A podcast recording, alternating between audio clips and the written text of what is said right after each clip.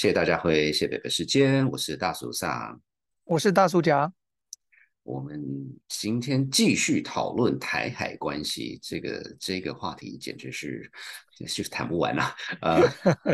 那那我们之前呃邀请到这个 Sean Parker 是美国国会的老 lobbyist， 呃，然后讲一下比较美国的看法，所以我们这次呢就请了一位好朋友，一位老朋友小薇回来跟我们这个讨。讨论呃，他最近看的一些事情，那也很快的讲一下。小薇其实就是这个谢博士间的这个军事专家之一，那重点是他是就是对于这个国防、对于人民解放军的一个专家，他一直做相关的研究这样子。那我们请那个大叔甲讲一下，我们今天要跟小薇讨论什么呢？我们今天呃，因为小薇在呃暑假的时候也去了德国做了一些访问学者的工作，那。呃，这次刚好有机会请他回来跟我们聊一聊，就是说从德国或甚至 E U 他们怎么看台海和平跟稳定这件事情。那当然，因为我们过去我们在台台湾对于美国观点都非常理解了，但是一直至少我个人对于德国跟呃欧盟，它还是一个比较遥远的国度，所以我们这一次他这个有机会在那边做一些深度的呃交换，那回来就跟我们交换一下，呃他在那边看的所见所闻。那以下我们就进入节目。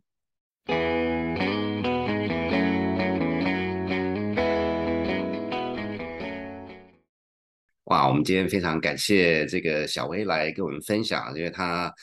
前一阵子才刚去德国，非常以这个也也也研究了一下这个国防等等相关议题。那我们请小薇跟大家打个招呼。大家好，我是小薇。非常欢迎来，那我们这个就请大叔甲，我们今天要怎么开始呢？好的，那谢谢小薇再次呃来跟我们对谈。那哎，小薇，因为你过去有一段时间就是在暑假在德国那边跟呃就是当地的人交换交换意见，也做一些呃研究嘛。那刚刚好，你知道吗？这个佩洛西也也也来凑热闹，就经过台湾，然后这个风风雨雨就不再赘述。那我们比较好奇，就是说，其实从台湾的观点，我们都过去其实一直非常理解美国对呃台海还有呃台湾的一些看法。那种种论述，我们也都多少都有些理解。但是德国一直对，至少我个人来讲，就是一个比较遥远的国度。那那就是说，你刚刚好这个。在这段时间内跟他们做了很多交流，是不是可以跟我们分享一下说德国怎么大概从一个安全角度怎么看台湾这件事情？呃，对，我其实在去德国之前，我想大家一般的印象都会认为德国是一个在战后他很主张主张和平，然后希望呃任何事情就是都能够和平解决的一个国家嘛，因为我想大家都知道，在这个二战第二次世界大战之后，那德国其实它本身第一个是它很难走出这个战败国的的这个包袱，所以他们其实对于军队的荣誉感在在在在战后是已经消失的。再加上德国它是不愿意呃再提到军事安全这种这种名词去勾起周边国家的痛苦记忆，然后在随着战后他们的经济发展是非常的好，然后 plus 有这个美国为主导的这个北约是一个保护伞，所以其实德国一直以来是不碰安全的议题。我们都知道在欧洲，尤其是以德国为首，有一个学科学学门很重要，就是和平学，他们一直在讨论和平学。所以嗯，我们如因为刚好我去的时候，呃，周刚好就是呃，中国在台海周边有军演，因为这个 Pelosi 来台湾的关系，当时其实我也是在这个欧洲人态度的摇滚区啊，看欧洲人的反应，呃，对对，就是真的很有趣，他们非常的关切，非常非常的关切。那这个关切其实是超乎我的意料之外。呃、就是说他们、呃、很, 很, 很关注，就是说哎，你周围的人有没有事啊，那为什么台湾这样会不会打起来。我觉得这个这个有一部分很大很大的原因是因为今年年初俄乌战争爆发，因为俄乌战争爆发让德国人突然 惊, 惊觉哎，战争其实还是有可能会发生的，我用这个和平的方式去交往去谈去谈可能还是会有战争，所以他们也因此更加关注在、呃、地球的另一边，在亚太有没有可能爆发战争。所以这个这个八月初中国在台湾周边军演，他们很关切，甚至我到这个车站啊，到搭搭火车什么，广告牌上面都可以看到德语在在随时在播放呃呃呃共军在台湾周边军演的这个这个这个呃最新的动态。可是高高高过于我想象的关切是一件事情，但是你接下来再问他第二个问题就是，那你们德国呃要怎么做，或是你们觉得这件事情是、嗯、是怎么会发生的？那另外一个有趣的是，呃，通常德国人可能会说，这个就美国的问题嘛，就是间接承认美国是老大哥就对了。呃，这我就不清楚了，但是他们认为。对他们来说，对他们很关切安全，因为可能因为俄乌关俄乌战争的关系，让他们愿意去讨论或是愿意表态他们关切这件事情。可是在谈的时候，他们又会回到原本根深蒂固的这个和平的思维里面，就是他们他们认为呃呃这这一切台湾台海是和平是最最好的。那现在有军演，就是因为呃这个 Pelosi 来，那他也不管也不管中间的呃 Pelosi 来的原因是什么，这种政治的议题其实我也不讨论，但他们只认为这一切都是因为 Pelosi 来台湾所造成的。嗯嗯、绝大部分的德国人是这样想。嗯、请问一下，就是说在这个例子，一方面虽然听得懂啊，可是这也表示出说，在德国一般德国人的世界里边，亚洲台湾其实就是一个很遥远的地方，跟他们没有关系，是这样子吗？他们他们会认为有一些关系，可能是因为现在是地球村嘛，然后他们会在人道主义的关怀上认为不应该有战争。嗯，那可是当你问到他跟、呃、台湾台湾发生战争跟他们有没有什么关联的时候，其实德国人的反应，呃，就是可能就半导体吧，就是他们他们他们其实很难有太多的连结，可能有一个层面会是说哦，民主政体，台湾是民主政体，那另外一个就是啊，台湾的这个半导体很很强，那所以这是他们可以想到的想到的连结，其实这是也蛮让我们需要去注意的一件事情。甚至德国人，因为他们德国人真的是他们那个根深蒂固的和平主义哦，他们甚至还会说，哎，台湾如果呃，他们认为台湾可能不会发生战争，因为台湾有半导体，台湾有半导体的话，那呃这样子。呃，中国就不敢打过来，就是他们会抱持这样子的想法，就是就是不愿，尽管关切，但不愿意接受战争可能会爆发，而他们可能必须要做军事准备的这个事实。我觉得是这个样子，这个，嗯，这很有趣，就是说，即使在那个俄乌战争已经爆发的当下，他们还是有这种。哎呀，这我们就可我们可不可以就坐下来谈就好？我们我们大家一起赚钱，不是很好吗？这种概念吗？对，对他他们那个想法我，我我我真的我我不是要去，嗯、我我只是说我很我很惊讶，就是我我能、嗯、呃，只能说一句是，他们认为任何冲突什么都可以谈的，什么都是可以谈的，呃、这就是、okay. 对呃，没有没有谈不出结果的。争端，争端都可以最后谈出一个双方都能够接受的结果。所以，嗯，就算就算是俄乌战争好了，俄乌战争，嗯，其实救了北约嘛，因为其实过去几年，这个法国马克宏不是在二零一九年的时候说北约已经是脑死了，北约已经是瘫痪状态，然后就因为俄乌战争，那北约就满血复活嘛，然后德国，德国就哎，德国走，德国好像似乎也找到了一个理由，就是有什么作为。当然，我们一开始看到德国一开始就是援助乌克兰五千顶钢盔嘛，然后德国人把它当成是壮举，说哇，我们可是援助了钢盔。可是，对，真的这很匪夷所思啊！旁边东欧、中东欧的国家都整个跳起来，就是说要增加派遣部队啊，增加驻军，因为他们地缘上面是是很是很有危机感的。德国没有，那德国当然后来因为在一片国际舆论挞伐之中，他们就增加了国防预算啊，然后还有这个呃增加好像呃一千亿的这个特别国防基金，是他们今年有特别追加。但是但是但是德国其实还是面对很多很多的那个呃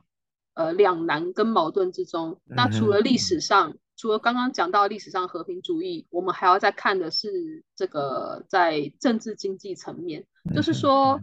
由于这历史上的和平主义，所以德国过去啊对俄罗斯它是一直采取说我要去对话，我要跟德国、嗯、我要跟俄罗斯接近，我要跟俄罗斯、呃、增加经贸，用这种 engagement 的方式、呃、德国认为就可以改善跟俄罗斯的关系，进而去降低呃欧洲爆发战事的可能性。那、啊、但是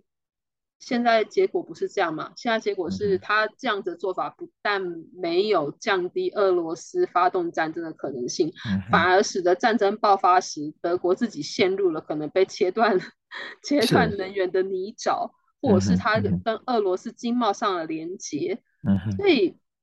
这个其实我们回过头来跟美国当时要对中国 engagement 难道不是类似的状况吗？当然当然当然当然他们的目标不一样，就是说、呃、德国未必是要改变俄罗斯，但是他们是认为可以谈嘛、嗯、但是结果现在是反过来他们自己被、嗯、自己被困住嘛。嗯哼嗯哼，对对对。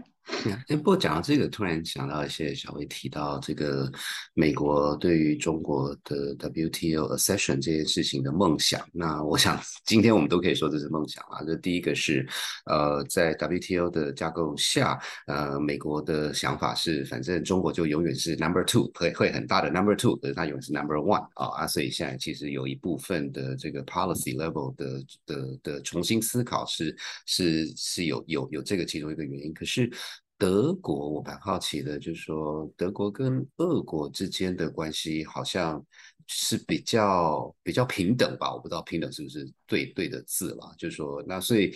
所以在在这个现在俄乌的状况下，我不知道小薇没有看到呃德国对至少对俄国除了除了很痛苦以外，常常每每每三天这个那个输油管就要被被被被重新整理之外，他们有有什么其他的这个反省吗？还是说啊就啊就这样子啊，就是钱还是要赚嘛，反正只要没有打到我这边就好了。嗯，坦白说，我自己过去这的时间也没有那么长哦。那我看到的其实未必是这么全面，但是的确在那边当地人是在讲说，哎，今年冬天大家都不要来德国，因为因为因为会很冷啊。啊真的，已经够冷，不要来抢了。对对对那当然，这个是属于人民的无奈啦。嗯、就是说，就是说，嗯、呃，呃，对于对于德国的政府啊、呃、来讲。在政治上或者是在区域安全议题上，他们必须要有所表态，然后解决安全的议安，然后去呃减少安全的风险。可是人民还是在这个第一个，人民本来就是切身，本来就是人民本来就是最感受到最敏感，就他们这个生活状态嘛。那再来是过去历史的这个影响，所以其实他们人民只能说无奈。只能说，只能说他们，他们也也也没有什么，没有什么办法有有所作为。我觉得这个，这个是比较比较无语的一面。就是说，其实不只是德国，就是包含法国或者是西班牙周围国家都是这样子的状态。所以，我觉得这就是呃德国他所面对的另外一个问题，就是说，你一开始在战争爆发的时候，你的作为不够。那可是等到战争爆发了以后，战争呃它是超乎你预期来的久，而所以开始拖累到你自己内部的经济的时候，那原本德国内部的人民他是他本来就是爱好和平，他不希望发生战争。那可是人民的态度已经从原本是说呃战争刚爆发的时候是比较重视 justify 的，就是呃你普丁你要为战争付出代价。嗯嗯。那到现在那、呃、人民是很无奈啦。那经济，我自己在当地看到物价有一些上涨，是但是其实没有像台湾的媒体报道的狂飙的那么严重，嗯、其实都还在呃呃本人我还可以负担的范围之内应该还可以，对，但是就是说的确是有一些涨，但是没有到那么严重。我觉得、嗯、我觉得他们最害怕的还是还是冬天，他们最害怕的是冬天、嗯、但是其实人民对于战争的态度已经开始慢慢改变、嗯、已经是倾向说就不要打了啦，那中间谁是谁非要怎么负责这都没关系啦，乌克兰你让一下让一下对对，已经变这样，就是我、嗯、我, 我不用我 不, 我, 我不判了，我不用说普丁你要负什么责任，反正就不要再打就对了。嗯嗯，就是这个，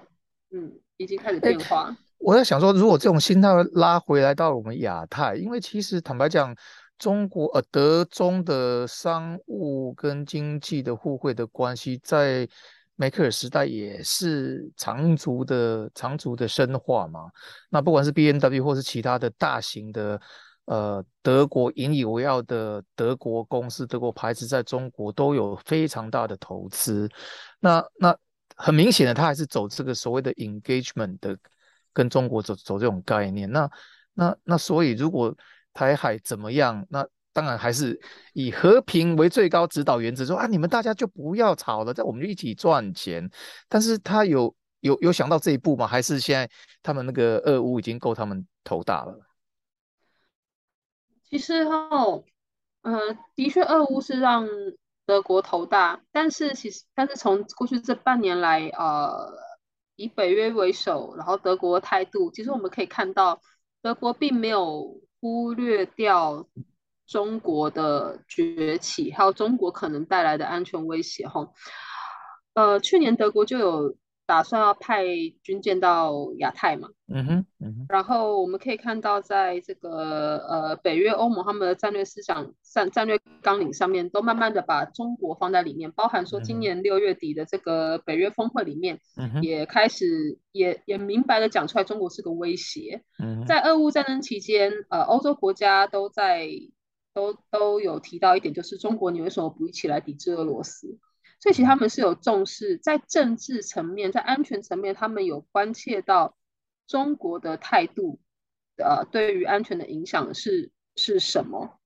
啊、可是在 那, 那在经贸层面、呃、可是在经贸层面他们会做到多少我们并不知道，就是德国开始在军事上不管是被周围的人骂还是因为他们自己突然自省、啊、所以他们开始有动作，像是说哎，今年的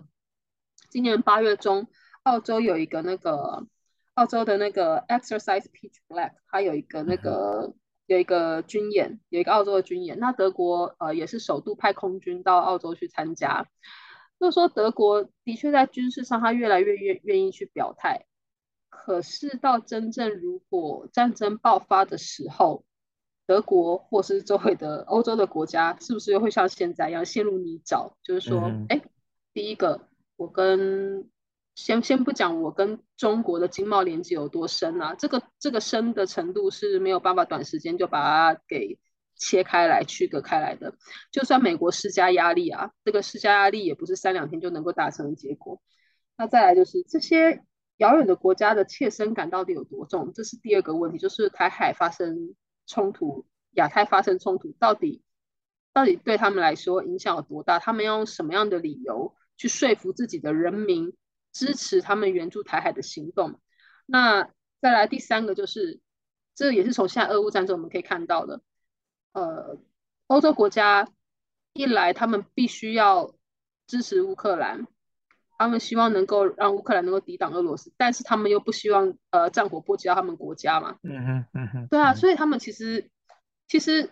呃讲到这个台海。回到亚回到亚太，欧洲国家对亚太的态度会有几个很大的 issue 要去要去处理，就是说 这, 这些 issue 绝对不是说我们只能我们用民主自由，台湾是这个民主自由的灯塔、嗯、就可以解决的、嗯、就是说民主自由灯塔完，然后所以呢，其实像这是台海军演的时候，那德国人他们就只有问我说，那你们觉得嗯、呃，台湾台湾赢了吗？其实有德国人，但是就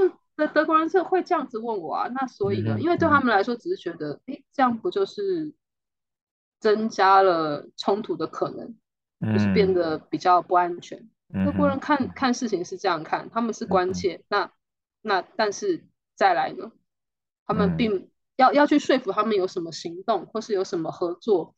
我觉得，我觉得这这是台湾可能要去要去注意的一件事情，就是说现在德国他会去关切中国的作为，一部分是因为俄乌战争，一部分是美国施压，就是美国施压啦，欧洲国家都是这样子啊。但是但是今天但是但是这这又凸显另外一件事情嘛，德国他会关切中国不是因为台湾嘛，嗯哼嗯哼，那自身利益啊，对对啊对啊，他不是因为我们啊，所以我们也不用我们我们也不用太高兴说哇你看他现在关注中国，可是不是因为我们的原因。嗯哼嗯哼嗯，这 我, 我想这非常合理啦，就是说从经济的角度，那他关切自己的自身利益，这是非常合理。但其实我我我知道，就是过去也有，事实上德国其实美国对德国有时候过去在这种呃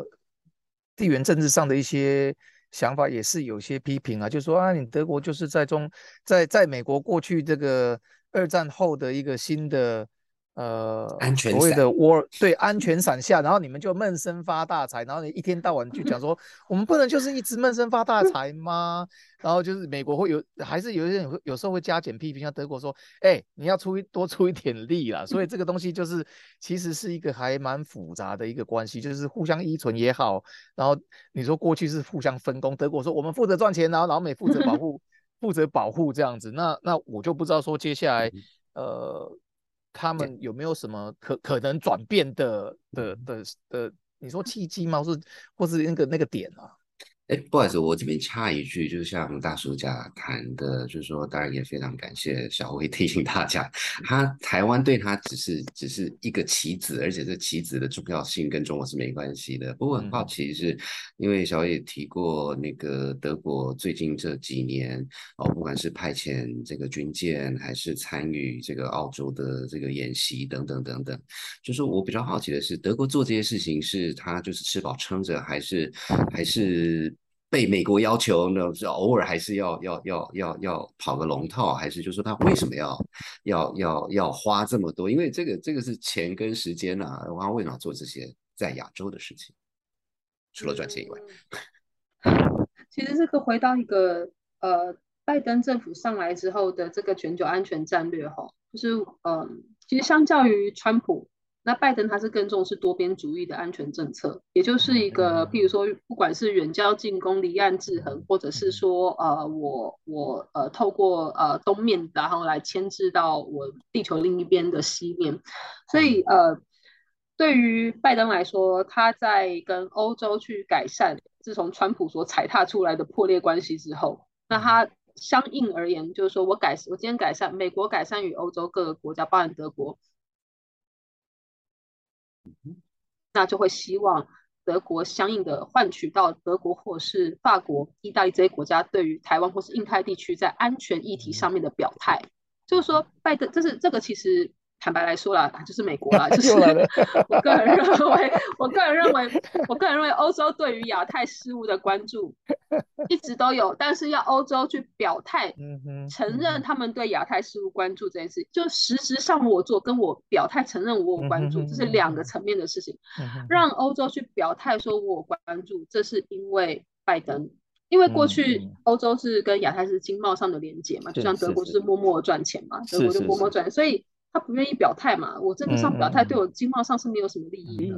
嗯、所以所以一直都一直都是这个样子啊。那现在是说，只是差别在我愿意去表态，战机德国战机轰炸机都有啊，要不要飞来就是个表态的问题。嗯哼，而军舰都有，军舰要不要过来，那也是个表态的问题。对，所以有点两手一摊，说你要我表态，我就表态给你看一看那种感觉。对，就是只是不想表态嘛，就是就是表态了。那有的时候对于中国来讲，那他们也知道，也知道你的想法，但是你现在表态，那是不是就被迫中国也必须要表态？这就是一个 political 的问题。嗯嗯、好，那但是我们转过来就是说，德国到底有没有转型的可能哦？就目前来看，德国是有转型可能的，因为毕竟战争还在走。嗯、那现在就是德国的联邦国防军，呃，那个满血复活，北约也是满血复活嘛。那这些预算大幅增加。对对对，那那建军规划从实务上来讲，钱一旦砸下去就是建嘛。嗯，你很你你你你如果今天呃一个一个建军计划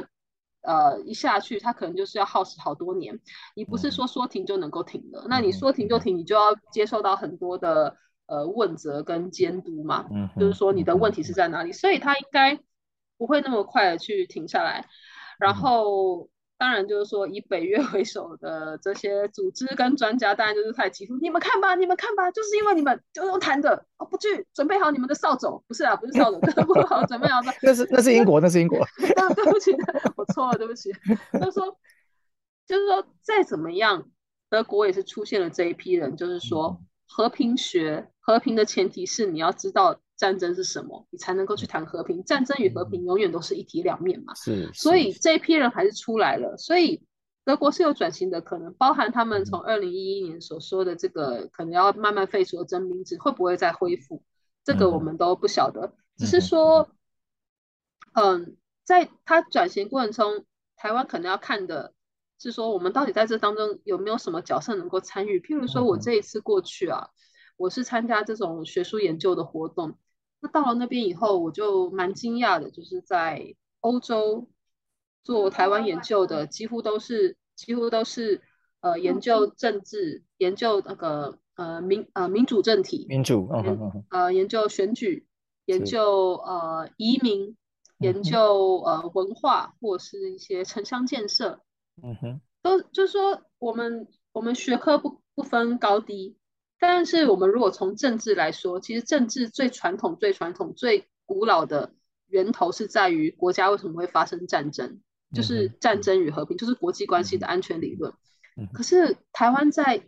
欧洲的这个学术研究这一块其实是很少在谈这个的，嗯，几乎没有在谈的，谈的就是女性主义啊，社会文化啊，就是汉学研究。那其实我也很惊讶，因为因为我其实呃呃，我自己是做安全研究的，那我竟然会到德国去了，那我也是有问他们说，嗯哼，你们为什么会会邀请我来啊？是，是因为我我不是做你们前面几说的那些议题啊，嗯哼，对，嗯哼，然后他们就说，那德国人德国学者也是告诉我说，我们没有排斥做安全研究的人，嗯，而是你们台湾没有人来。哦 ，OK， 对。他的意思是，其实其实，所以吼，我觉得这是也给我们一个自一个一个呃自我思考的一个一件事情，就是说，当我们一直在讲欧洲，就是只做和平学，只做这些和，就是只只希望谈判，那不要战争。那我们台湾自己是不是能够积极的有什么作为？就是说，其实台湾呃也有一些在做安全研究的人，或者在研究这个国际关系的人，那是不是能够多一点？去参加欧洲的一些研究，或是一些呃欧洲区域议题的事务，去分享台湾的呃身身处在台湾的看法，或者是我们对于台台湾台海周边议题的了解，绝对是高于欧洲对于这个地方的了解。嗯，我们能够分享的是什么？让他们发现说，台湾周围，台湾一旦有战争，它所牵连到的绝对不是只有台湾而已，像这些其实都是都是我们应该应该要去思考去做的。就是说，我自己在德国期间跟这些德国人在谈的时候，他们其实也会很好奇问我，你们台湾发生战争到底干我们什么事？嗯嗯嗯嗯，对，所以其实这是一个呃，这是一个课题，但是它也是一个转机嘛。他知道其实我们是可以去谈，让他们去了解。它对对欧洲的影响，对德国的影响是什么？嗯，我这很谢谢你这样精辟的分享啦。其实就是说，您刚才讲的就是说，呃，第一个点就是说，从人道关怀的主义，它当然就是说，希望不要有战争、难民等等的一些议题，很高层次的议题。那转换成人民的感受的时候就，就啊，那那跟我有什么什么关系？那那我觉得刚才小薇讲的很好，就是或许我们下次再跟德国有人聊的时候，就说。哦，当然不用不用不用那个长篇大论，但是就是说它一个它是一个非常具有高联动性的一个议题，就是说它其实不止台湾，它可能会牵扯到日本、韩国区域，然后又有航行自由等等的议题，那这个可能就会让他们联想到说，哎，我的经济也会被受影响等等。哦，那这个谢谢小薇今天这个就是回到这个非常非常人跟人的这种这种这个层次的一些交流。我觉得因为我至少我过去我们大家会容易想到所以说一些高大上啊民主啊自由，当然这个都很重要啦，但是这个有时候就不那么切身，你知道吗？所以对，那、啊、我们我们时间也差不多，我还是再次感谢小薇跟我们呃花这些时间，从一个比较大的宏观的角度一直到一个比较微观的角度，让我们下次那个我们有德国朋友来的时候就可以跟他喝一杯啤酒随便聊一聊这样子。那我们今天就先到这里为止，然后我们下次见，拜拜。谢谢，拜拜拜拜。拜拜。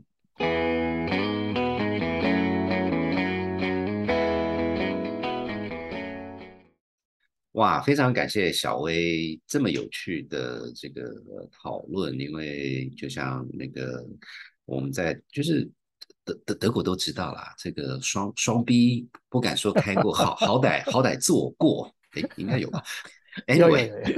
那个那个，不过就是呃，我想就是佩佩洛西这这一次，然后当然这个俄乌战争，对，就是一个很很全世界的一个一个震撼，所以所以嗯，我我感觉就很有趣，因为就是说呃，当然战争本身的变动也是很大这样子，所以在打之前大家都没喊要和平啊，要怎么样这个呃，可是。默默的就看到其实里面的关系是还蛮复杂的，不只是军事，还有一些经济政治甚至文化上的一些东西，真的学到很多。所以大叔讲，你觉得呢？我我觉得最震撼就是呵呵德国一直喊和平嘛，那当然就因为他们自己的历史背景我也完全理解啦，但是和平喊这么久后来发现说人家都已经开始打了，那那那接下来他们自己怎么样把这个话语权再再重新诠释过一次也很有趣。那那我立刻就想到说，那那如果台湾出了什么事或台湾周边出了什么事，那德国是不是又又开始又开始在喊喊和平价值呢？这个那因为其实因为德国跟中国的经济的这种互动跟联动其实也是非常非常深的啦，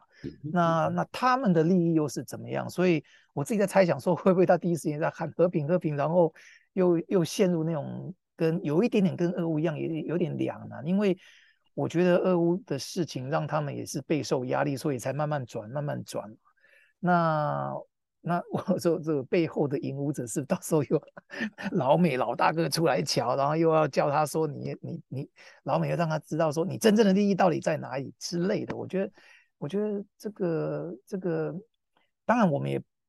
从一个台海的和平的角度来讲，呃除了老美以外当然这是主要的力量啦，但是其实欧盟也是就像大叔长刚才讲的，就是说欧盟也是一个 major power block， 这个也不能忽视他们的力量，只是说到最后还是回到一个国际政治的那种运作的常态，就是还是利益啦，还是还是硬道理，所以就是要要让德国很清楚知道说他们的利益在哪里。这个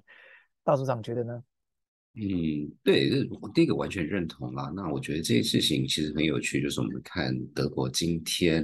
呃，或是 E U 整个 block 的角度，因为它对于能源的依赖，那这个就是这很现实，这个一个这么大的经济体啊，甚至就是单一国家，你要是突然间在几个月内就把整个能源的来源啊等等依赖。完全就是把它拿掉，这个这个这个我觉得这个跟美国与否某种程度是没有关系，因为美国又能怎么样呢？就是这这是这个东西可能要五年十年才能够完全转过来的啦。那可是就是说以这个前提下，嗯。德国其实你如果在看一些比较经济的数据的话，这中国市场是越来越重要。是，那当然你可以说，呃，那个冬天没有暖气跟呃这个少卖一台车子是两回事。可是，